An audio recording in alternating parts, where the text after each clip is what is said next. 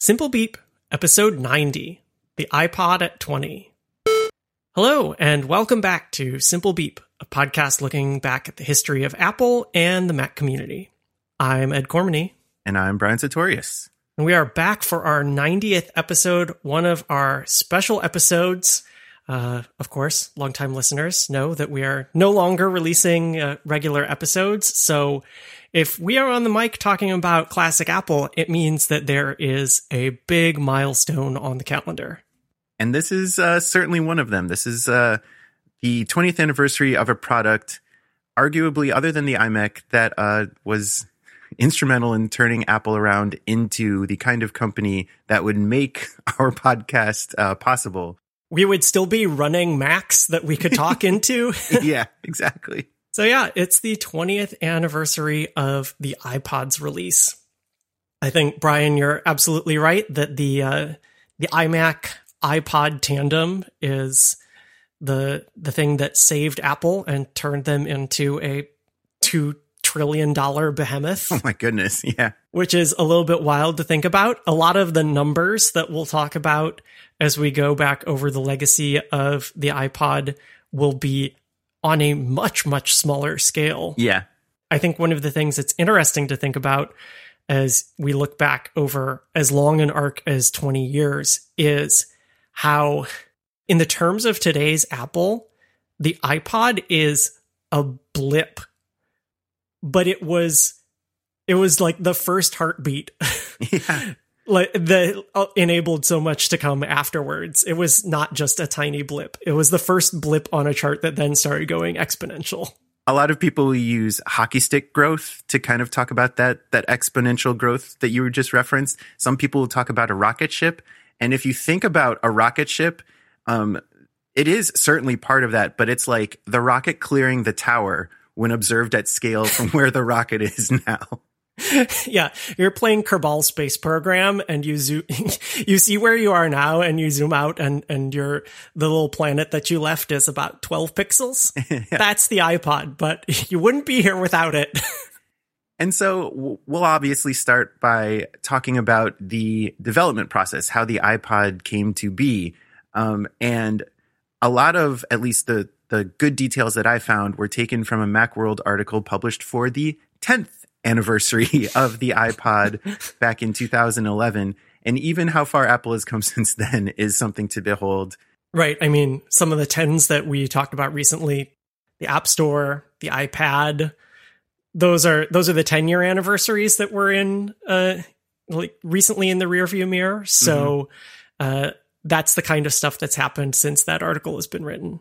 So if you think about the the landscape of Apple as a computer company. It was still Apple Computer back then, and uh, the the personal music, I guess, personal music player industry. How were people listening to music? Where was the iPod slotting into in terms of the industry, in terms of popular culture? Um, Apple's place, I think, was completely software driven. They had just acquired SoundJam MP, uh, there's plenty of information about this in our own back archives. I think we did two episodes on this. Yeah. Um, and so Apple had iTunes, which was a software product. Um, there were ways to get MP3s, but they weren't necessarily legal. Rip Mix Burn, it's totally legal. There you go. That's true. Um, but there was no 99 cent store.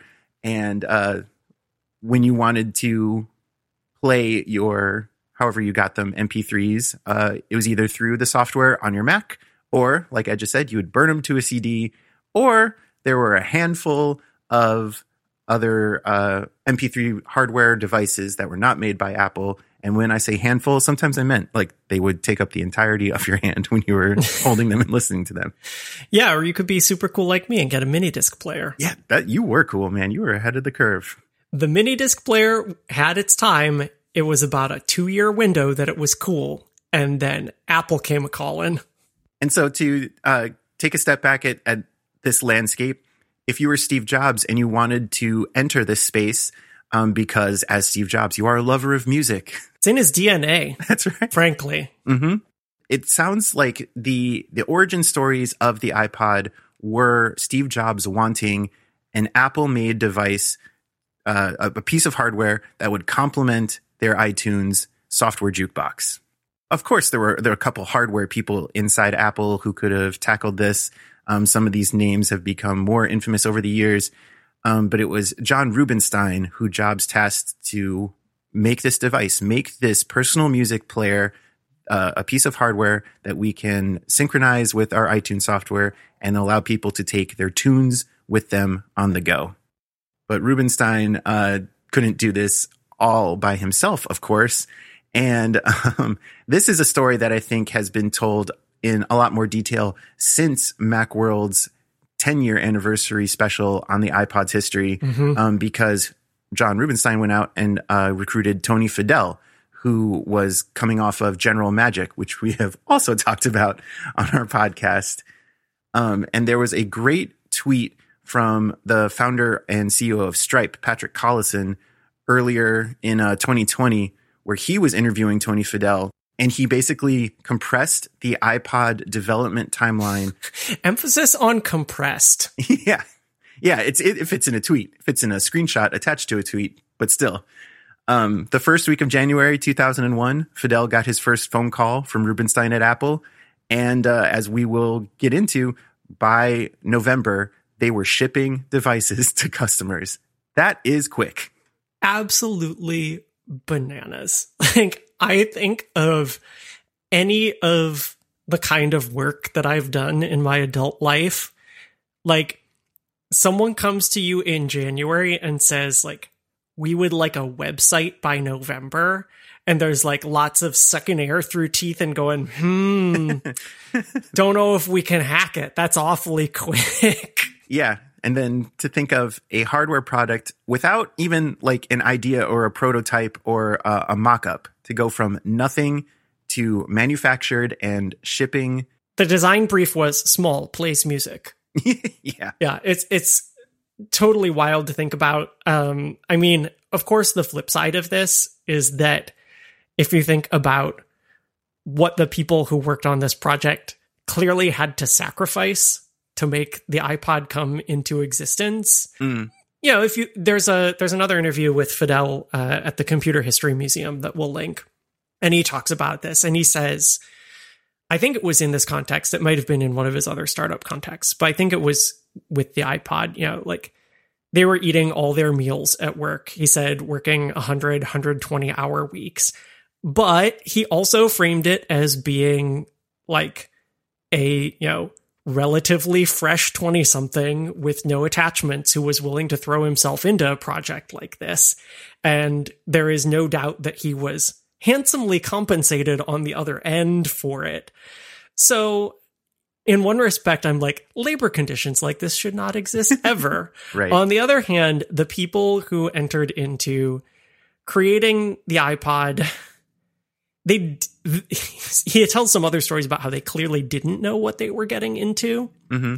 but they knew that they were getting into a Steve Jobs pet project, and anyone in Silicon Valley knew what that meant, and it meant the kind of intense focus and launch or bust kind of attitude that can get you from zero to a a polished hardware project in 9 months, 10 months. And speaking of like pretty much zero to shipping, uh, the things that we know about the prototypes and the, the, the design process that went along the way, at some points they were pretty rudimentary, much closer to zero than they were to shipping. Oh yeah, definitely. So apparently the first physical version of anything that was supposed to become an iPod was a styrofoam model that Fadell made and put, I guess, like little metal weights in to estimate how much the final product would weigh. Uh, but that was apparently holding that in his hand was a really key moment on the project for Jobs of thinking that it was viable and that it was going forward. Yeah, I think there's an anecdote uh, embedded in that story that's that he had come up with three prototypes of of different sizes and different like fishing weights glued to the back of them. It's like a Pinewood Derby car.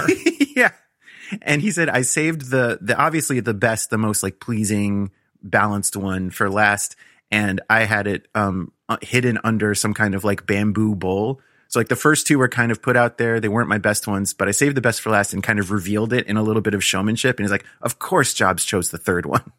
Well, and of course, he reacted to that kind of showmanship. It's the kind of thing that he would love to do on stage himself. Mm-hmm.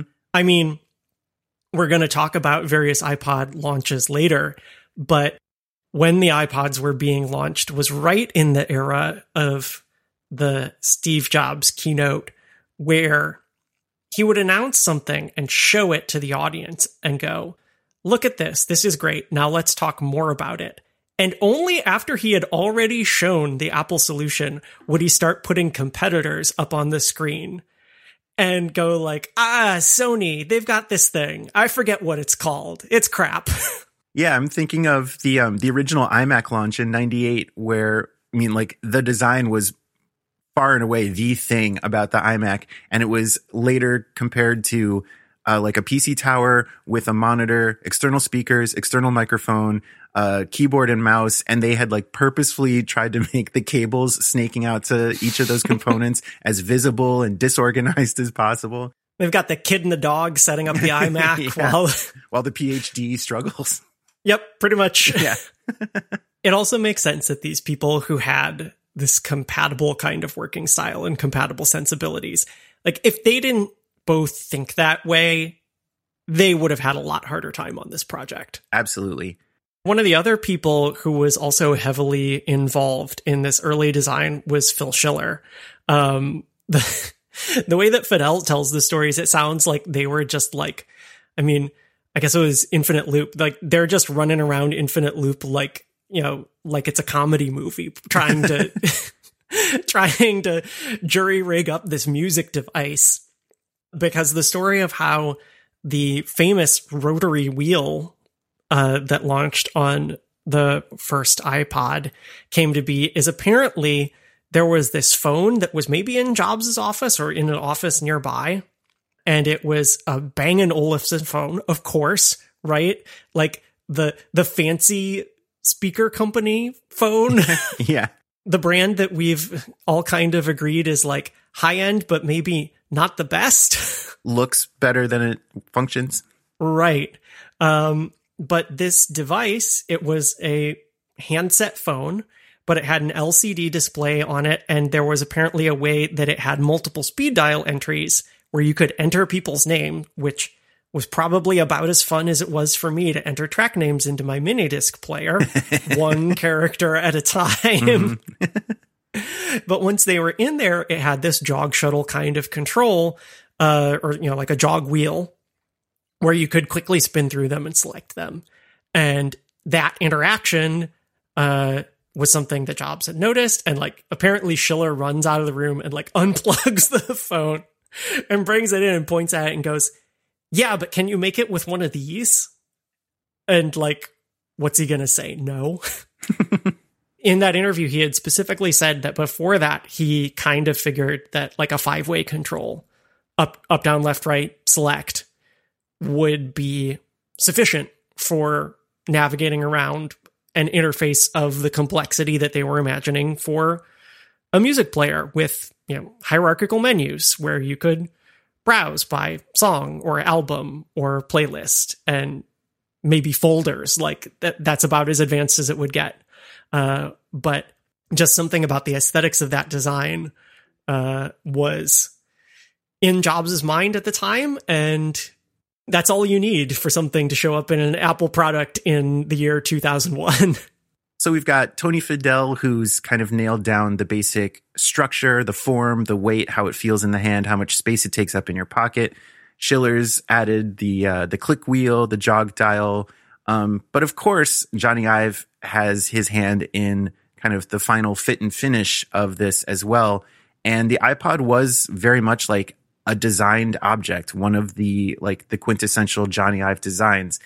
The white plastic with the kind of double shot clear plastic on top of it, the polished stainless steel back, and all kind of glued together. I know that there are like there are tabs that are that have tight tolerances, but this wasn't like a um a mid vintage, or I guess even today, uh, iPhone where you see the little pentalobe screws in the bottom. Everything just kind of magically came together in this like very designed object. Right, and any other kind of device in this same category, like you know, there's going to be some Phillips screws on there. Yeah, just any kind of like handheld consumer electronic device. Like, I mean, recently, like I have like a Super Nintendo controller, and the buttons weren't working very well. So it's got Phillips screws on the back. Like I opened it up and I cleaned the contacts, like because it's like that's it, right? You know. Nice. But there is no such point of entry on an iPod. It wasn't a design that was just kind of handed down to Jony Ive in his sleep, though. Uh, he obviously took some inspiration. There is a pocket radio from 1958 in the Museum of Modern Art, no less, uh, designed by, of course, Dieter Rams, the Braun T3 pocket radio, which uh, looks like an iPod on its side. It's got a, a square area that represents its speaker, and then it's got a, a single circular control for setting the frequency you're tuned to. I find it almost purely coincidental that it's oriented on its side like that in the mm-hmm. MoMA picture. Like the the numbers around the dial are circular. There is no definitive orientation on this device, and obviously, like speakers work whichever way you set them down. Mm-hmm. So yeah, just rotate this thing ninety degrees and um, replace the speaker with the screen, and it looks an incredible lot like uh, like an iPod. But on the other hand, the iPod's design really relied on its simplicity. Uh, I remember uh, when I was in college, I took a 3D modeling course. And uh, one of the things I did for like a week long project, like a short project, was I modeled a then current generation of iPod because it was like I knew how to like make a rounded rectangular solid and then like add and subtract things to it. That was all we had learned in the course so far. and they're like, find an object in the real world that you could uh, use for your project. I'm like, how about this iPod right here? so I think that covers the basic design. But of course, the iPod would not be possible without uh, technology that actually would fit inside said case. That's right. Uh, like you just said, one of the major things that made the iPod click with so many people was its simplicity. But it was that simplicity combined with like an incredible amount of music capacity uh, and the simple way to manage it and find the song you want that like combined together really was a revelation. Um, there were portable music players that had hard drive like capacities, but they were using spinning platter hard drives that were otherwise destined for laptops. These were big things if you wanted big capacity. And later on in the iPod's uh, product line, there would be flash memory based iPods, and Apple would make some strategic move where they bought like the world's supply of flash memory for a couple production cycles. Um, a similar thing actually happened with the original iPod. John Rubinstein was visiting Toshiba and they showed him this upcoming product of a, I think it's a 1.8 inch spinning hard drive. So much smaller than even the miniaturized ones for laptops. And, you know, this is, this is during the very short product development window for the iPod. And he's like, this is it. We got it. We can, we can build the shape around this thing. And he's like, we'll take them all. We have to have all of them. and so there's this story that comes out of Walter Isaacson's biography of Steve Jobs, where Rubinstein's like calling Apple headquarters from Toshiba in Japan and is like, uh, can I just get a kind of blank check for $10 million ish? And they're like, for, for what? For, for the iPod. It's going to, it's going to make the iPod possible. Sure. And so they bought out the stock of these tiny, tiny hard drives from Toshiba. And that was like critical component number one for making the iPod possible. Right. Again, because we have to remember that it was absolutely not the case that Apple had $250 billion in the bank at this point. Yeah. They were maybe, you know, they, they were past the edge of bankruptcy thanks to the iMac, but like there was not some huge rainy day fund where you could just go, oh yeah, just just buy a, a, a you know whole uh, whole barge full of hard drives. And uh, a fun note about this hard drive would is uh, seven years later, um, after the introduction of the iPod, when iPods and other portable devices have moved on to uh, the previously mentioned flash memory, Apple still had a use for these tiny, tiny spinning hard drives, and it was for the original MacBook Air. The original MacBook Air was running an iPod hard drive. And they proved that uh, those hard drives were not fit for general computing. They were great storage devices, but what you really needed for a music player was a dumb storage device that you could just read MP3s off of at a higher bit rate than what the MP3s were encoded at, which was not that hard because they were topping out at 128 Mm-hmm. in those days. And for the operating system, you were going to run it as an embedded system where like it was firmware. You are running that off of a chip that is not the hard drive, as far as I know. And because of that, the operating system is snappy. Now try to run uh, Mac OS 10 Tiger off of one of those hard drives, and you will be in for a world of hurt. However, the original iPod did have some uh, some technology that was incredibly fast for its day, because one of the other technologies that made the experience plausible, let's say, and certainly better than the competition, was the inclusion of FireWire on the original iPod. This was one of the times that Apple was able to double down on a otherwise possibly foolish hardware decision that they had made to great success. Because FireWire at the time never seemed particularly successful. And in retrospect, really feels like a strange bit of IO that Apple put on computers for a while. But its key was speed, and we were still effectively, I think, in the USB 1.0 era. 1.5 megabits per second. With USB 1.1, they got up to 12 megabits per second, which means that that's going to be your max for getting those music files onto any other kind of device. Mm-hmm. And if you're a, a very diligent Napster user, you're going to have amassed hundreds of megabytes of files, maybe gigabytes of files that you want to take with you. And you're going to sit there for a very long time to get those across on USB 1.0. Mm-hmm. So FireWire was was key to saying, okay, look, you're not gonna. P- part of hooking this up to a Mac, which basically all their Macs had FireWire ports at that time. At least all the new ones that were coming out. Maybe if you had a, a few years old iMac, not so much. Yeah. Um, but um, it meant that you were going to be able to get music onto your device at a reasonable speed. Probably to the point, I don't remember if this happened actually, but I know in general that there were iTunes or related demos where Steve Jobs would actually sit there during for a sync process to take place. Something like 30 seconds of a progress bar, which just seems interminable when there's an auditorium of people waiting. And it's silent. But you know, then he would stand up and say, "Well, on the competition that would have taken 10 minutes." Yeah. And like I said, the music is coming over from your Mac, which is, of course, running iTunes, the only way to get music onto an iPod. Um, this was one of the things where Audion was hanging on after they lost out being acquired by Apple because it was just like a personal choice of like, oh, do I was I a SoundJam user? Do I like what Apple's done with it in iTunes better? No, I've still just got like a folder full of MP3 files and Audion is great. Look at all these custom faces. They're so cool.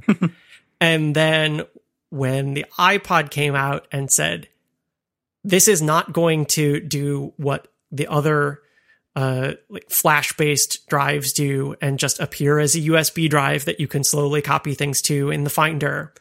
This is only going to appear in iTunes. And if you want to get music on there, we don't care how you play your music the rest of the time, but it better be in your iTunes library. And that was such a classic Apple lock them together hardware and software move. Uh, and the other thing that this let them do was it let the team that had been put on this impossible task descope some of the work because they basically said, look, the the iPod device itself is strictly for playback. That is it. You can choose what's what list of songs you want to play. You can choose whether it's shuffled or repeated. You can change the volume. Finding those songs, organizing those songs, naming those songs, rating those songs, putting them into playlists, all of that is a task for the Mac and a task specifically for iTunes. This is also the era of the Mac being pitched as the digital hub, mm-hmm. where that's where all your, your creativity, all your work happens and all your devices feed into it and feed from it. And that actually plays into the final piece of the development puzzle where we've talked about uh, the conception of the idea, the kind of design of it as a physical object, the necessary components and technologies to put inside it to make it possible, but you gotta still give it a name. And we already have the iMac where the I stands for internet. And what are you gonna call this thing? Like I said, like think creative or nomad or someone had the jukebox. Mm-hmm. Um, and so there were players out there that had music uh, implying names for their products. And there were ones that just had nonsensical names like the Diamond Rio. Oh, that's right. I had a Diamond Rio, a 32 megabyte Diamond Rio. I think it held 10 songs. You could fit half a Smash Mouth album on there. Um, so there there were, Apple has, of course, had, um, long standing fruitful relationships, no pun intended, with marketing firms, TBWA, Chiat Day. Um, and it turns out that in the case of the iPod, uh, it was a freelance copywriter named Vinnie Chieco, who gave the iPod its name, um, having been inspired by the Digital Hub marketing strategy. Um, and so he was thinking about instead of a Mac, think about a spaceship, and the spaceship is the central hub, and things come and go. Things are fed into the spaceship, things are ejected from the spaceship. What are some of those things? Pods, like a shuttle pod in Star Trek. Playing too much escape velocity. but yeah, um, it does feel a na- like a name that has been around forever, but it did have to come from somewhere. Um, it's it's a good name, of course. like it was great for branding. Everybody knew what an iPod was. Um, some people thought that things that weren't iPods were iPods. They became so popular eventually, but it did absolutely suffer from the um, I, I, I just don't understand this. Like I'm a right, I'm a language person, I'm mm-hmm. an editor, like very, very detail oriented. Once the iPod became popular, nobody knew how to capitalize iPod. nobody had this problem with iMac for some reason. Even the people who um who would tell you that you had to use your Mac computer mm-hmm in all caps. Like once the iMac came out, like camel case, okay, yeah, the, the I is lowercase, fine, whatever, N- no big deal. iPod like broke people's brains though, in a way that like eBay and iMac didn't. Mm-hmm. You know, I think I think it was the iPod that really got um, people on Wikipedia go like uh, something about the way that Wikipedia is coded is that the like, page titles are case sensitive and but have to start with an uppercase letter. Mm. They're like, oh, we need to fix this because of the iPod. It looks ridiculous. Um, but yeah, I would go to, you know, I would go to events where I was like working with high school students and there would be rules for the event and it would talk about your iPods. or your capital I, all lowercase pods. Like, nobody got it. It was very strange. but as I said, didn't really matter if people couldn't capitalize the name of the iPod. People totally got what the product was. And I think that all commenced with the initial launch and marketing campaign. So this was October 23rd, 2001. Uh, we've talked about this uh, a couple times on our show once primarily because it took place in Apple's Town Hall Auditorium at the Infinite Loop campus. Um, but another thing about this date, we've been talking about this year, 2001. Uh, the entirety of its development cycle was in the year 2001.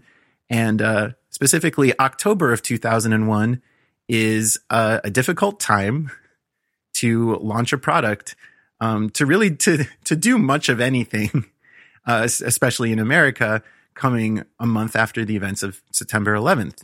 One particular way that this affected Apple was, of course, air travel was shut down in this country for a, a good amount of time immediately afterwards. Maybe this is a little bit of a, a, a tall tale uh, embellished, but uh, apparently one of the final flights um, allowed into America before September 11th carried the first functioning prototypes of the iPod. Like had had things gone a little bit differently, uh, it may have been delayed so much longer. we would have been recording this episode two weeks later. yeah. Thinking back to that launch event too, uh, like so many of the town hall events, it seems in retrospect severely understated for the impact that this product would eventually have for the company and pretty much for like personal music consumption.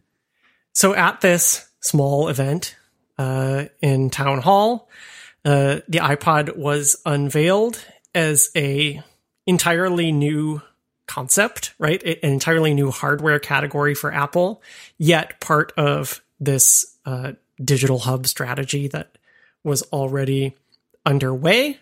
And uh, its features, specs, price were all announced.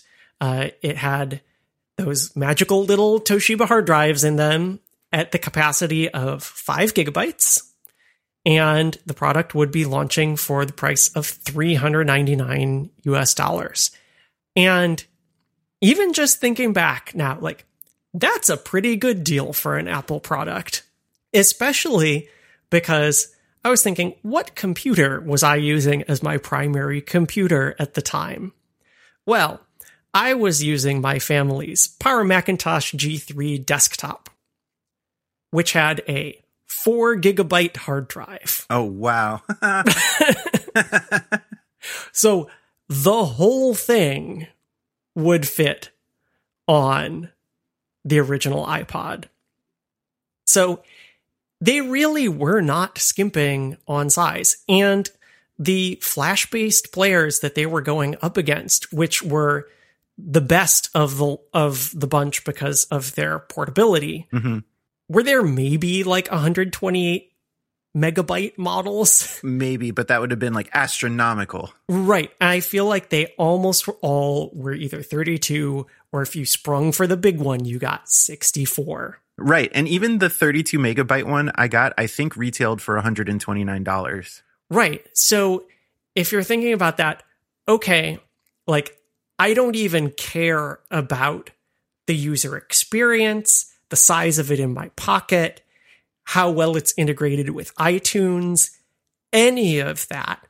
Throw that all out the window and you're getting like a hundred times more for less than three times the price. Yeah.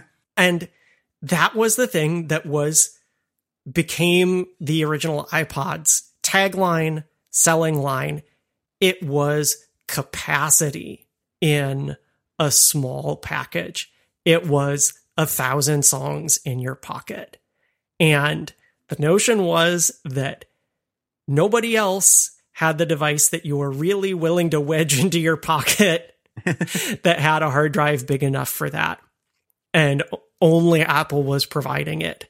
And they were providing it at, yes, a luxury price, but also a compelling price. That, of course, didn't stop uh, plenty of haters from voicing their negative opinions. And I think the the most famous one, which is become somewhat of a meme for people to uh, to reference as like a knee jerk negative reaction to something that's probably actually going to be pretty good, was uh, Commander Taco at Slashdot. Was he a founder or just like a really popular user? I have no idea. all I know is that he was like a, a big voice on Slashdot at the time. Also, 2001, Slashdot is one of the big websites covering technology. Um, and it's just uh, his his simple um, commentary on the link to the announcement of the iPod is no wireless, less space than a Nomad. Lame. this is like a, a, Robert Christgau review of the iPad. Yeah, it's like the original uh, Claim Chowder stuff. Oh, but this is claim chowder that aged like a fine wine. it's been in the cellar for 20 years and it's all the more rich for the, the nuances that have developed around it. you can Google this phrase in quotes so you get like the exact match, and you'll see people referencing it for like every major Apple product announcement of the last 20 years. Yeah. And like no wireless. What was he hoping for? Like we were still putting infrared ports on computers then. Yeah, I'm not sure. You could transmit your music in less than real time. take you two hours to get one album. I don't even know if Bluetooth was a big deal back then. No, it wasn't. Yeah. So, I, yeah, no idea. I guess Bluetooth technically existed. It first came out in 98, but like, no, no, no, no. Yeah, we weren't wearing AirPods. I regret to inform the taco of how bad his take was. Well, it's it's uh, encoded forever in time for being so bad. Yeah. So maybe, uh, of course, we were Apple fanboys Mhm. at the time, still are. Yep. Love it. Uh, I thought it might be good to talk about our first iPod experiences. Yeah. So I was I was rocking my Sony mini disc player, which was it was probably in the 300 to four hundred dollar price range as well. Plus, I had to buy mini discs for it. So eh, okay. Yeah. Um, I mean, that was the one thing that it had going was that it was infinitely expandable. Uh, Like I could just keep buying more discs. But my first iPod experience, I was not going to rush out and buy one because I had neither the money nor the inclination with an already pretty good portable music setup, like customizable portable music setup, as opposed to like a disc man where you have to carry around a binder of CDs. Yeah. So I didn't get a first generation iPod, but uh, some family friends of ours did. Uh, the friends that we do Thanksgiving with. So I guess this must have been like that November, So just like a month or even a couple weeks after they started shipping. like right after it came out. And when we would go to stay with them, like they would like shuffle around bedrooms so that like there were enough guest rooms for us. I was staying in the bedroom of uh, my friend uh, who got the iPod. He was also in high school at the time. And he had like left it on his nightstand. And I'm like going to bed and like I see it. I'm like, well, look at this. Yeah. Like, I'm not gonna do anything with it. It's like I'm. It's time for bed. Like I'm. Yeah. But like I had to pick it up and like try it. Like I didn't have any headphones with me. You know, they were like in a backpack somewhere else in the house. Like I wasn't gonna listen to any music on it. But I wanted to do like the guy English thing of like get the iPhone and just uh, you know, just swipe to unlock because he was in Canada and couldn't get any like couldn't activate it. Like I had no headphones and an iPod, so I was just gonna like tool around and see what I can do with it. So like I went through all the menus and saw like how the backlight worked and like play pause and all of that. And then I couldn't figure out how to turn it off. because for all of the iPod's simplicity in design, they did the thing that Apple loves to do. Have one fewer button than you need. hmm And what is it? Hold menu? I think hold menu is backlight and hold play pause is off. It was press and hold some button, and I did not figure it out. so I just sat it back down on the nightstand. I didn't know if it was going to like automatically turn off or just run all night until it lost all of its charge, but I went to sleep. I had a similar experience the first time uh, I I had an iPod to play with, and I was convinced. I convinced myself that the hold switch was somehow on and off, even though it, it says hold. It doesn't say on and off, but it's the only thing that functions like some kind of switch. We're going to get to the legacy in a moment, but I'm just thinking about these design choices. Like where I said, is it hold menu? I'm like, yeah, because last night when I went to turn off my Apple TV, I like pressed and hold the TV button, which is like parallel to that. And then it, everything turns off because CEC actually works for me. CEC Unicorn. Yeah. Oh, and the other thing uh, that you said, Brian, with the hold switch. Mhm. Yeah, it it said hold on it so that you knew you knew what it did. But how was that switch designed? When hold was activated, there was a little bit of orange that you could see underneath it. And to this day, every iPhone has a switch that if you turn it has a little bit of orange underneath that means that it's on on the vibrate silent mode. Every iPhone I've ever owned has been permanently in that position. a little throwback to the iPod. Uh, my first experience, um, it came even before I had uh, enough time to play with one to, to fumble around with the hold switch. Is uh, we had a classmate in our grade who was also very much into technology, very much into Apple, and uh, was actually facilitating my personal music experience at the time because he was the first person I knew who had a CD burner and he was running a nice little business where he would hand out like a, a, couple sheets of MP3s that he had on his computer. And he's like, make your CD, give me, you know, 10 bucks or something. And I will burn your like 20 track custom. Now that's what I call music basically and, and give it to you tomorrow. And I had like five or six of these before I had uh, an MP3 player or an iPod or a CD burner or anything like that of my own. Um, so I was listening to a Discman with with uh, CDs from Sammer, our friend Sammer, and he was the first person I know who bought one, and it must have been in the the following spring because I remember he brought it out to the front lawn of our high school after school and showed it to everybody. And the biggest thing I remember is he was very finicky, like no one was allowed to to like hold it for too long. He just wanted to show everyone and he had the earbuds that came with it. And back then they shipped with, I think, two sets of little protective black foam to like cover the, the hard earbud part of the material that all like headphone coverings were made in the 80s, 90s, and early 2000s that disintegrated upon contact. Yeah. And if you were unfortunate enough to like catch some in the, the process of decomposing, you could see how your like your ear grease had turned oh, brown. No. Yeah, it was just bad all around. And I remember someone, uh, like maybe he, Sammer was distracted, but someone had it long enough, and they took the black pieces off because I, like you said, like that was the default. Headphones should have it on. So they thought that putting the naked earbuds in their ears was like a courtesy to him because he was going to put the foam back on and then they wouldn't have any kind of cross contamination. Uh, but he, he was not pleased with when he discovered it. Oh, I think I think that was the right move. I I agree with that. And it's interesting now that Apple ships earbuds, or I guess they don't actually with phones. But for a while, you know, Apple was, I think, cited as like the biggest speaker manufacturer or shipper in mm. the world because you got two in the earbuds with like every product that they sold. Right, like four speakers with every iPhone. yeah. And uh it's long since been that if you stick with the uh, the the basic ear pods or the air buds, this terminology has changed. Um, any of the pack-in stuff, you we've long since gone accustomed to just you just put them naked in your ears. The plastic is in your ears. There's no foam uh, protecting the outside. Well, it took Apple a while to get that design right because those original ones they were uncomfortable with the padding. They were unusable without the padding. Yeah, they were very hard. And like, I know that there are there, there's a minority of people now who say like a uh, you know, non-pro uh, AirPod, like, oh, that's uncomfortable. Like, oh, I can't put it in my ear. Um, it's not the right shape.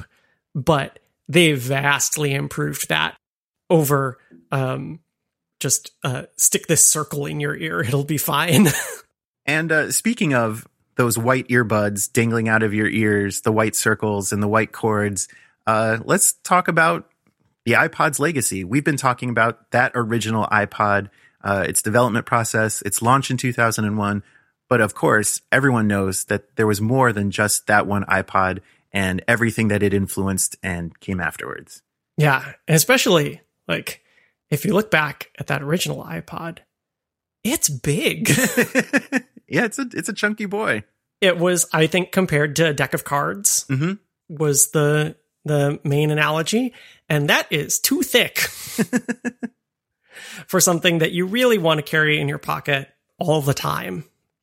Uh, so, of course, there were further generations of the uh, full size iPod that still slimmed it down into uh, I don't know, Jony Ive would say, you know, it, it, they found the essence of the product or something like that. right. Yeah.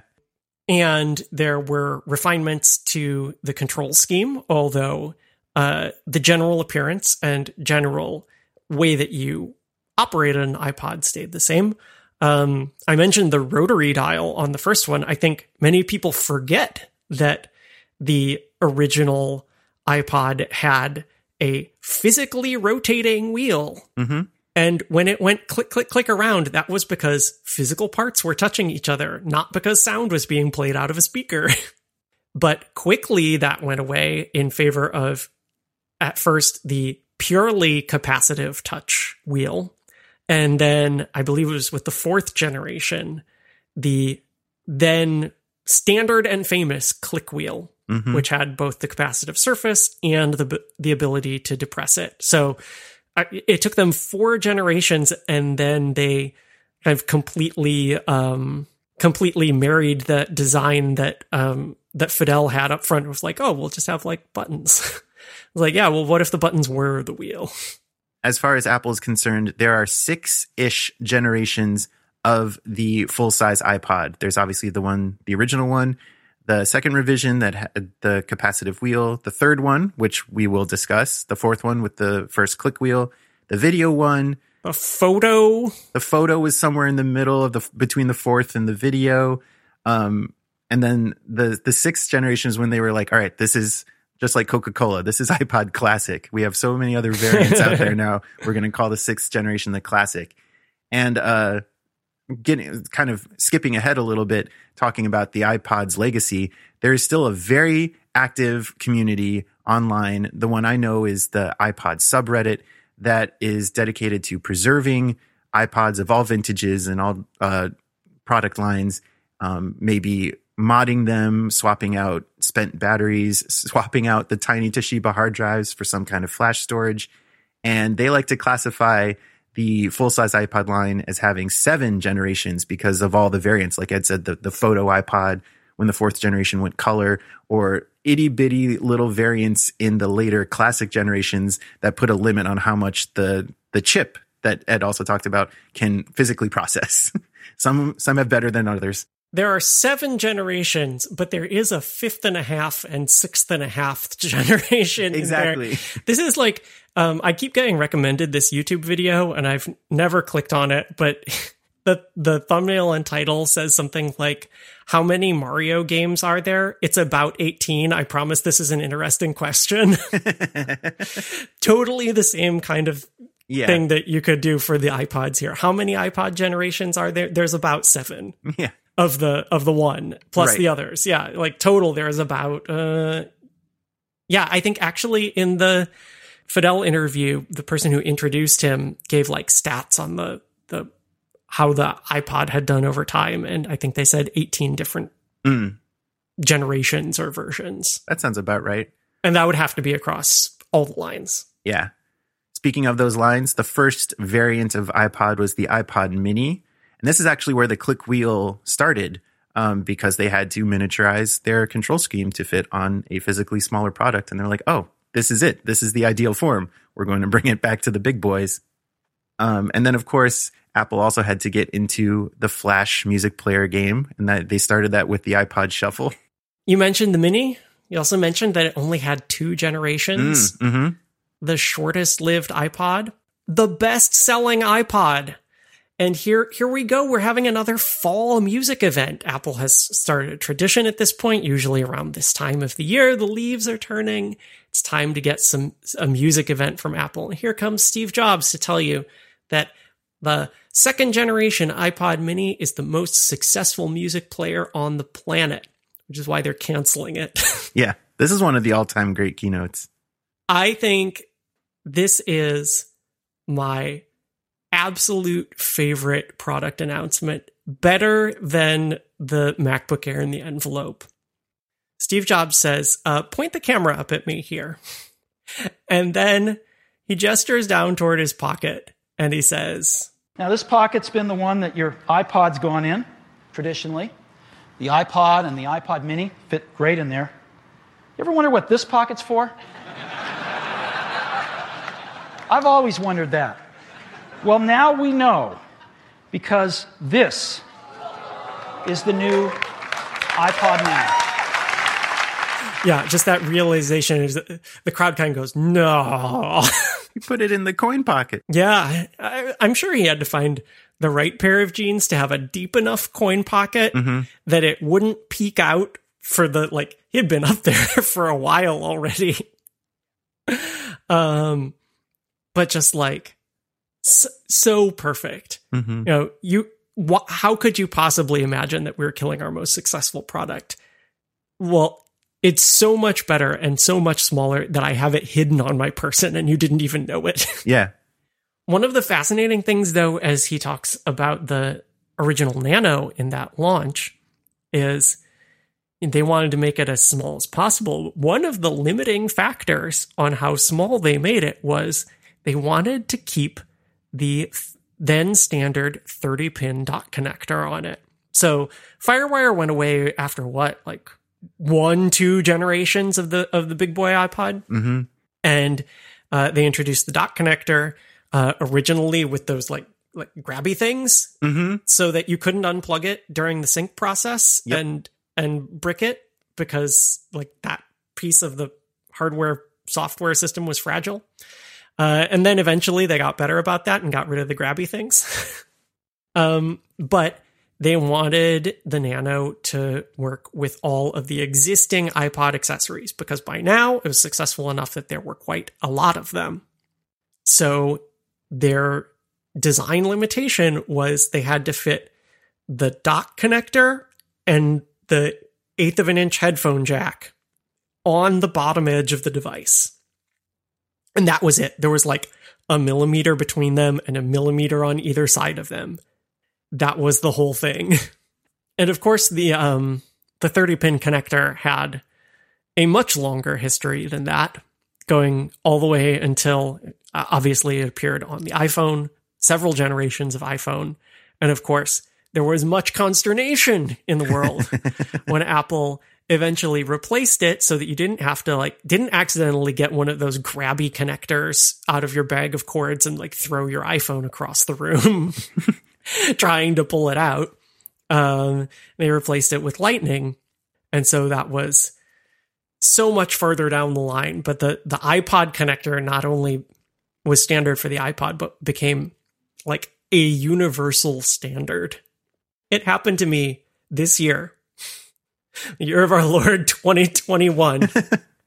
I went to a hotel, and on the bedside, there was a clock radio with a 30 pin dock connector on it. Come on. It has not yet been replaced. It is useless at this point. Unfortunately. um, just like Lightning was uh, the the final port thing, and, and kind of something that was primarily put to benefit the iPhone, and then the iPod kind of followed suit.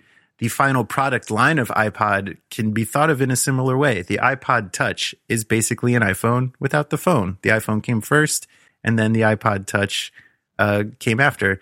And I think for like the first one or two generations of the iPod Touch, it existed in this weird space where it was actually faster as a CPU before there were even Apple Silicon Apple uh, CPUs.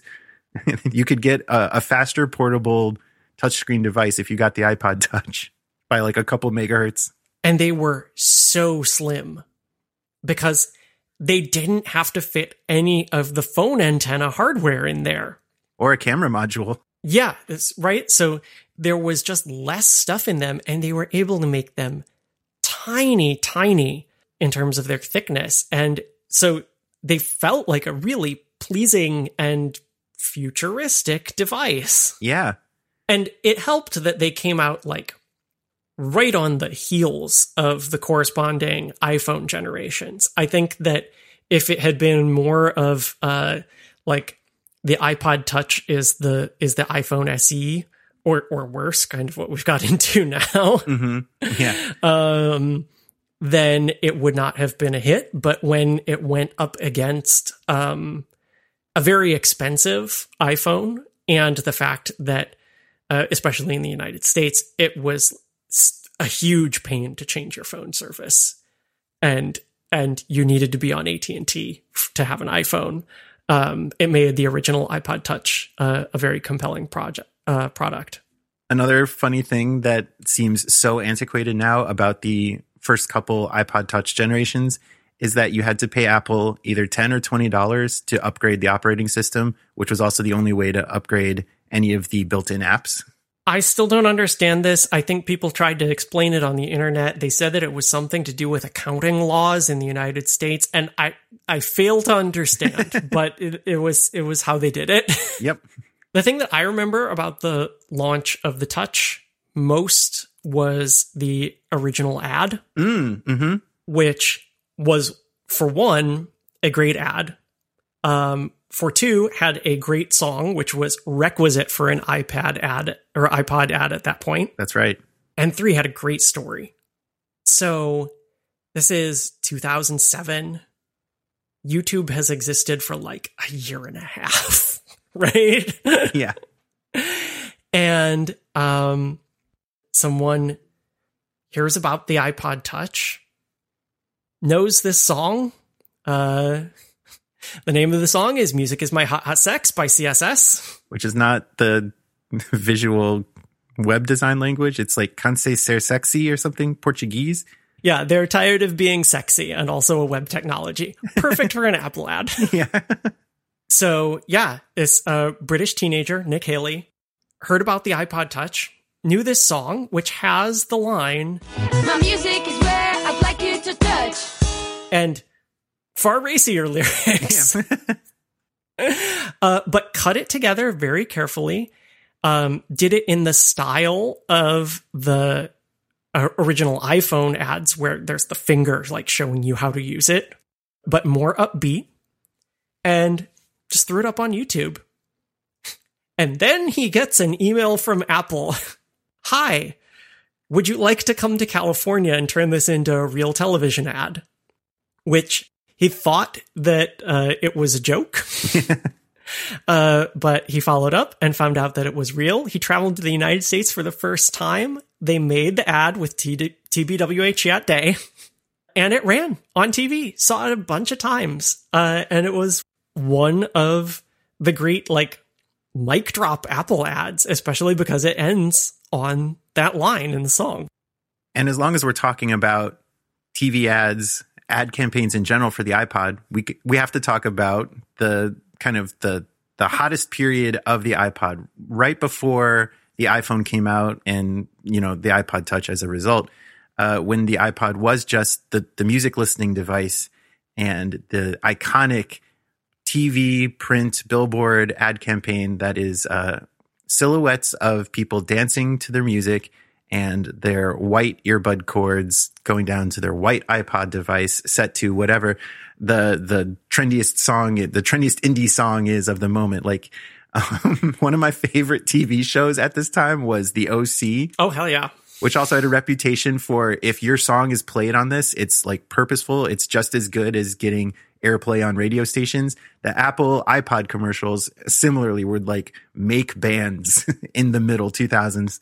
Oh yeah. There, there maybe there's a theme here with like slightly racy lyrics, but the the quote unquote indie rock song that I associate with uh, this ad campaign is "Jerk It Out" by the Caesars.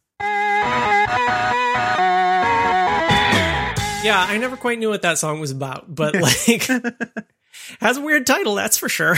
And so in 2003, uh, this ad campaign is already established. And um, since we're talking about the iPod's legacy, um, it was such a successful, such a pervasive ad campaign that uh, one YouTuber, well, he wasn't a YouTuber back then, but now a prominent YouTuber, Casey Neistat, was able to establish basically his viral online video career by piggybacking on the iPod uh, silhouette campaign with his video called iPod's Dirty Secret in 2003, where basically he would just spray paint the message that iPod's non replaceable battery dies after, I think he said 18 months, and would just spray paint that message on top of any print version of uh, the ad he could find in New York City. And somehow that went viral, again, pre YouTube. He must not have tried very hard to replace his battery, although I guess there was no YouTube tutorial to follow.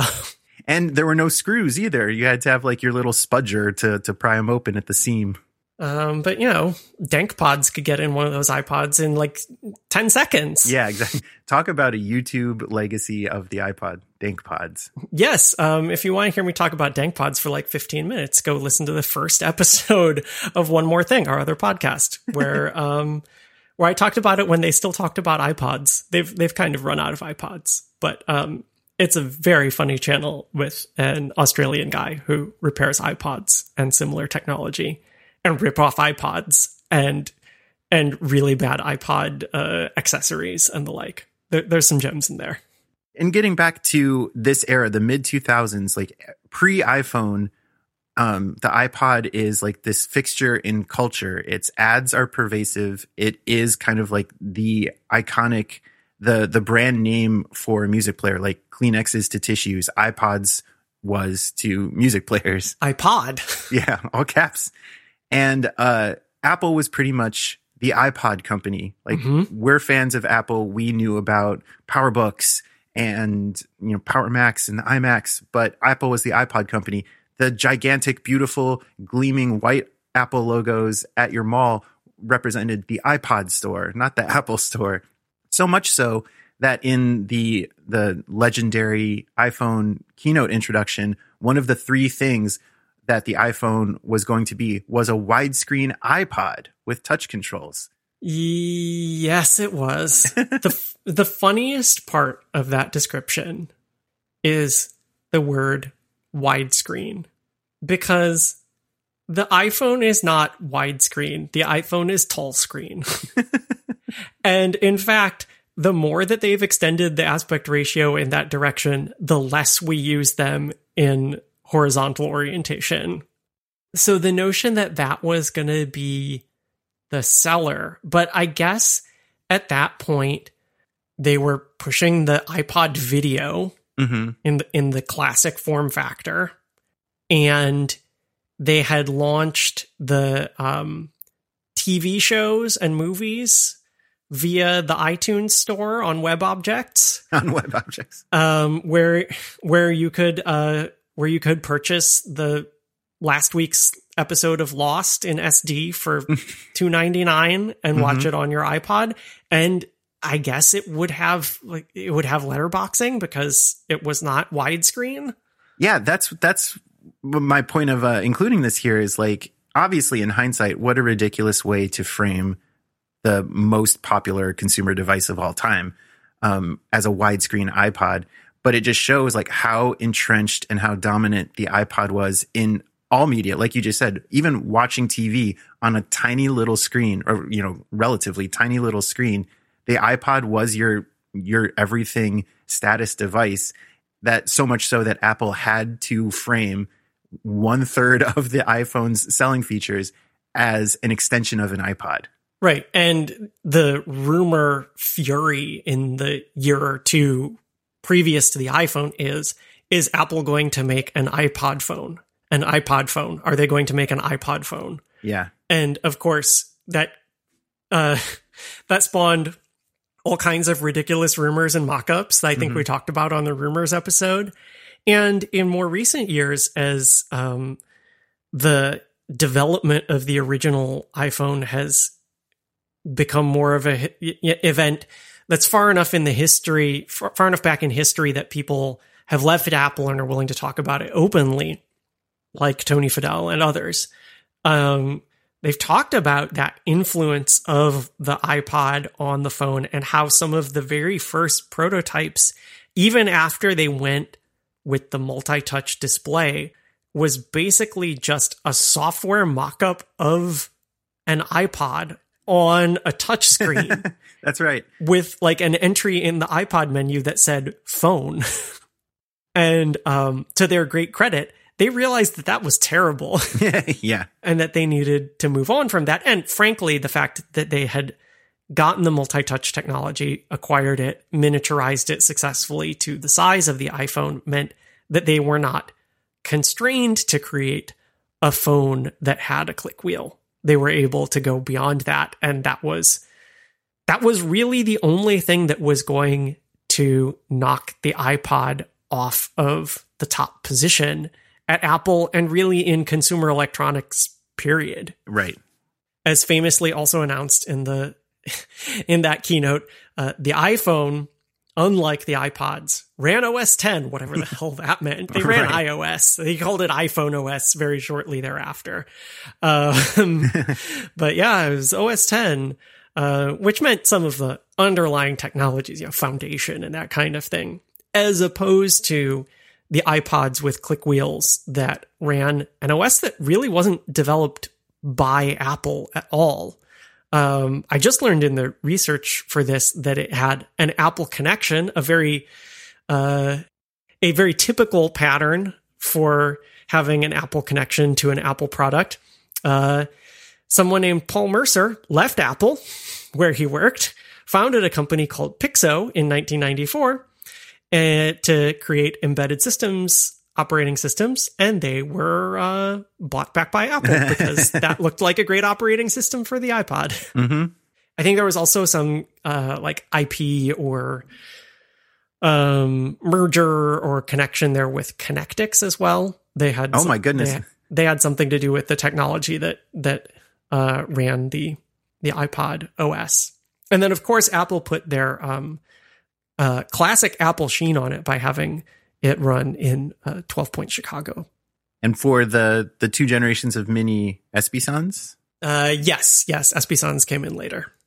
one more kind of uh, iPod legacy touch on Apple as a company is, like we said earlier, Steve Jobs had uh, his appreciation and his love for music encoded into his very DNA of his character as a person. Um, and it was really the iPod that helped cement that as part of Apple's corporate DNA. When you look at Apple today, uh, you know they're they're a, they're a services company, and one of their biggest services is Apple Music, which of course they had to acquire from Beats. But um, another thing we've said is like at one point they were the the leading uh, shipper seller of speakers, and they still sell a HomePod Mini. They had a HomePod for a while. They had an iPod Hi-Fi for a while. They have an, a dizzying array of different kinds of headphones or earbuds or synonyms for earbuds and AirPods and Maxes and Pros.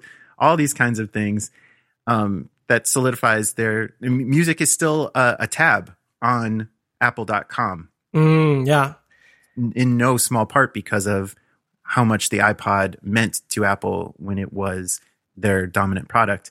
Um, but it also has led to some interesting relationships directly with musical acts. I'll start with the, like a light one. Um, I think Apple uh, through iTunes was the first digital music provider to uh, have official copies of the Beatles records for sale, which was a big thing if you know the history of Apple Computer versus Apple Corps, the Beatles record label. so sue me. Yeah, exactly. Um, but there's another band that has figured into um, Apple and and and even the iPod specifically. uh, that was a good sigh. Is this the part where I get to tell you how much I hate the song Vertigo and how many times it appeared on my television in iPod ads? you can't count to four. You can't, you can't count to four. One, two, three, fourteen. I did it. Yeah, we are talking, of course, about U2 and the U2 connection with Apple Music and iPods. Uh, yeah. I mean, they had a special edition iPod. Um, maybe even more than me ranting about one of their particular songs I'm not a fan of. Um, got a lot of hate when they had a physical connection between uh, Bono and Tim Cook, awkwardly, awkwardly touching fingers on stage, and then um, unleashing a computer virus unlike the world has ever seen, depositing a U2 album into the libraries of pretty much everyone who used iTunes. On a more lighthearted note, I think, uh, wasn't it the icon representing artist view in the Mhm. iPod and later music app in iOS was the profile view of Bono singing from that commercial that, that we all hated? Indeed. Yeah. Apple has a connection with some bands, uh, some more appreciable than others. Yeah, but I like your your point, Brian, about Apple being still very much a music company. Um, I mean, their most recent big acquisition was actually a music Oh, that's right. uh, acquisition. They I forget the name of the company, but um, it was a uh, dedicated classical music streaming service, and they've announced that they're uh, you know one of the one of the things that people have complained about iTunes, like all the way back to iTunes 1.0, is I'm a classical music lover, and no. The artist of this track is not Beethoven. um, you'll, you'll see like when people tweet um, that uh, Spotify has announced them that there's a new release from Beethoven. yeah. like, oh, They're like, wow, he, he's st- still dropping albums. Thought he was dead.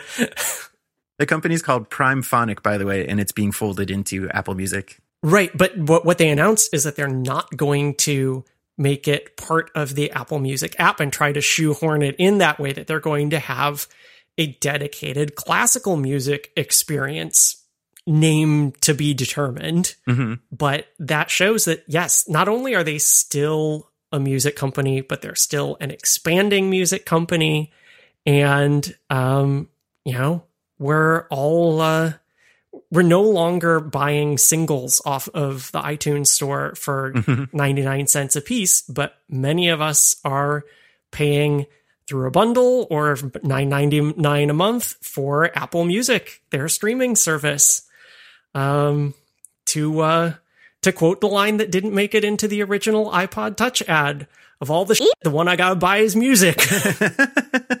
and you're probably gonna buy it from Apple. And you're probably going to play it on a widescreen iPod with touch controls. I know that there are many pieces of the uh, the iPod's arc and legacy that we have missed. Um, but I think maybe a good way to wrap up this tour of 20 years of iPod history uh, is with maybe our personal favorites of the iPods. Um, probably ones that we owned because you know that's how that's how you get attached to them. That's right. Um, but there were so many variations. Um, I think that uh, that everyone has a different kind of iPod that sticks out to them as uh, their best iPod experience. Um, not not to be spoilers, but we've got four different iPods here That's true. uh, that we're going to mention. So for me, um, yes, my first iPod was my favorite iPod, Mhm. uh, and that was a third gen. So that was when it went to the capacitive controls, the red glow, uh, kind of ominous, and I really liked that design. It was. Some people hated it, I think, because they didn't they didn't find the capacitive controls easy to use. I found I used that iPod on road trips, plugged into cassette tape adapter for so long. And yes, like because they were touch controls, like they activated at a like at a hair's touch, hmm but because the buttons were not around the wheel, you could find them without taking your eyes off the road, which I found to be super useful. And so I always liked that design. And I think that, yeah, it's worth pointing out at least that it was unique among the iPods of sitting between the rotary wheel and the click wheel and uh, having that row of four buttons that no other iPod ever did. The other one that I have to say is, um, you know, really top class is second generation Nano, hmm um, just for sheer portability. Uh, the full iPod experience in the you know best tiniest package that they ever put it in uh, would be a definite runner up for me.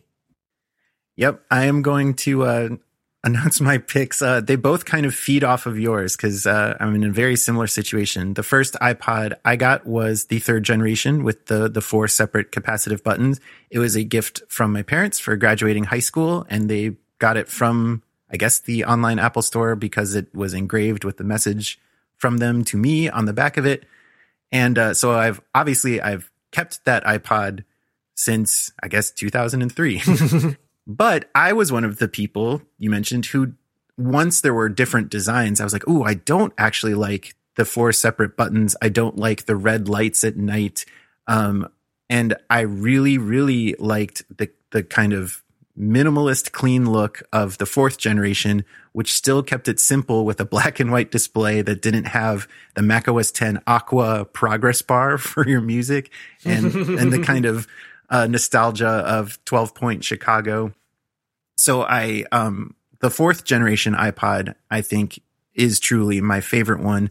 And, uh, the fourth generation iPod that I owned kind of in real time, uh, I don't know where that is now, but I have since, um, followed the people like DankPods and the iPod subreddit, and I have bought an, uh, a fourth generation iPod from eBay, taken apart that iPod and the iPod my parents given gave me, and uh, kind of formed a Frankenstein's monster of Frankenpod. yeah, of uh, a new battery, which is crucial. Um, all the the front plate and all the guts of a fourth generation iPod, uh, and the back plate of the third generation with the message from my parents on it, and I still have that. oh, that works. It uh, it's not perfect because the But it, like it holds together. it does, yeah. There's Nice. a little bit of different alignment between the uh, headphone jack and the tiny, tiny auxiliary remote jack Mm, that was next to it on those generations. Um, because those are on the chrome backplate, mhm. but the hardware is from the the fourth gen. So those don't line up great, but everything else it does work. Nice. Did you go for the flash upgrade? Oh, of course I did. Yeah. There's Nice. uh I think an SD card in there and yeah. Oh yeah, it's it's real nice. um and I was going to put the second generation Nano as my runner up as well because um obviously the first generation Nano was incredible. That keynote, it had all the the design hallmarks of an iPod. Somehow they still had like a chrome back, white plastic and a a, a tiny bit of clear plastic on top of it. Um but the second generation Nano was way more durable. I think it had like twice the battery life and something I something I, I can't seem to forget and takes space in my brain is that it was the first, at least in the Nano line, to have gapless playback support at a hardware level for listening to your live albums through in sequence, and the applause doesn't break between tracks. Oh yeah, yeah, yeah. and uh, for all those reasons, that was uh, that was like my my runner up iPod for sure. Also had a bunch of colors. Yeah, was that the first one? I guess the mini came in colors as well. Yeah, the like first like saturated colors. One of their first uh, Yeah. product red Yeah, products across the board, and they're still doing that. that's true. That's a really good point. Um, but since you took that, I'm going to take the first generation shuffle, which was such a novelty. I bought the the lowest capacity one, which I think was 512 megabytes, Ninety nine bucks. 99 bucks. Um, I never used the lanyard that it came with, but there was something so cool about it being like a, a thumb drive, basically, down to the ability to plug it directly into your computer. You didn't need a cable. Um, that I, I carried that one around for a while too when I would uh, like skateboard around campus. Yeah, and like the shuffle was great. One because it was so cheap. It was entry level. You didn't even have to pay for a screen. but I think that there's still a certain group of people who appreciate that minimalism. Like I've heard people say like I want an Apple Watch without a screen. Oh, Like I just want a fitness band that like doesn't tell me when I get text messages, but like helps me close my rings and I can check it on my phone. It would be like, you know, Apple Watch Shuffle. yeah. um, and it's kind of interesting to ponder why Apple hasn't gone for something like that in one of its current product lines, especially when like the reason they made the shuffle was so that they could sell something for $99 because there was no way they were going to sell anything that was like a quote unquote real iPod for that price without taking a loss on every single one. Yeah. Um, and it's the same thing for the watch. Like this year, they struggled to get the watch price down. It's like, well, if you didn't put a screen in it, maybe. Yeah. I think it's an interesting parallel.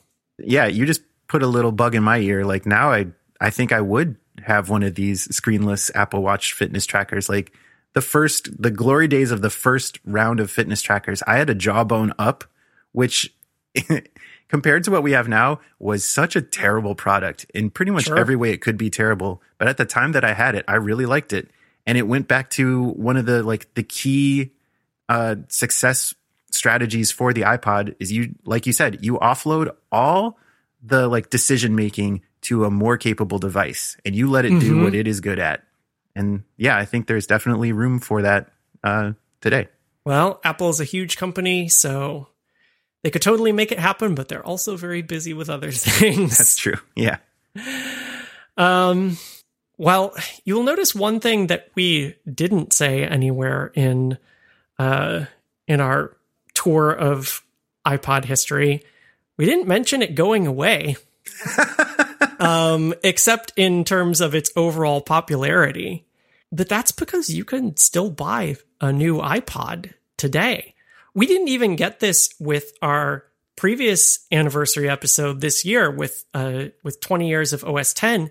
They, they just nipped it. They're like, no, it's 11 now. Yeah. Yeah. It's not actually OS 10 anymore. I mean, they had the X and the Mac OS and all Right, of that, yeah. but like, and of course, like, no, Mac OS hasn't disappeared either. Like, you know, Big Sur and Monterey are just as much Mac OS 10 as anything else in the, of the previous versions are. But coming back to the iPod, there is a product that has the iPod name that you can buy new. I mean, I guess new in the sense that nobody else has used the one that you purchased. Yeah. uh, from apple.com today. Uh, the, the iPod touch still going. Last updated in 2017, I believe Oh, apple.com slash iPod. The new iPod Touch, fun at full speed. I, uh, you can run iOS, prop maybe the latest version. I don't know. if they're selling it new, probably. Yeah. And uh, you can run it in this very thin little package um, at full speed, as long as full speed is however fast an A10 goes. Which, for reference, the iPhones that just came out are A15. So that is a five year old processor. Poor little iPod, iPod Touch.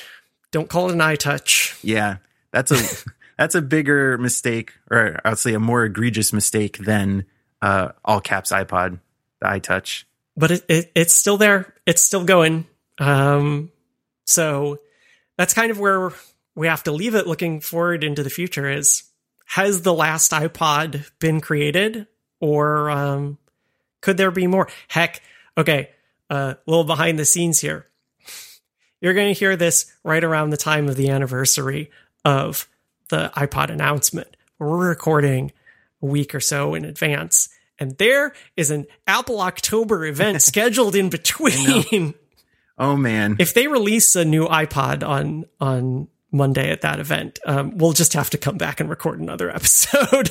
I debated putting this uh, this tweet in the notes uh, uh, the notes doc that we used to prepare. Somebody who's good at like digging around YouTube metadata saw that Apple's already established a YouTube page for the live stream of their event, and within the SEO keyword metadata is the word iPod, no. but it has also been there for every keynote that they've ever done. Oh, okay.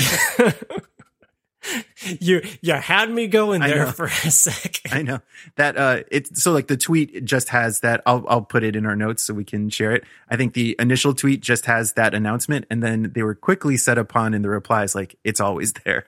Oh. It's just a synonym for Apple at this point. Yeah. Well, I think that that is a good place to leave it. Uh, we've looked back at 20 years of iPod. Uh, we can look ahead to see how much longer the iPod has to go. Um, and of course, we are all carrying around those uh, iPod inspired devices in our pockets to this day. Mhm. We've only had, you know, an hour and a half here to talk about 20 years of history. So we have gone fast and there is a lot that we have missed, I am sure. And uh, as we said at the top, you know, we're doing these special episodes for big milestones in history.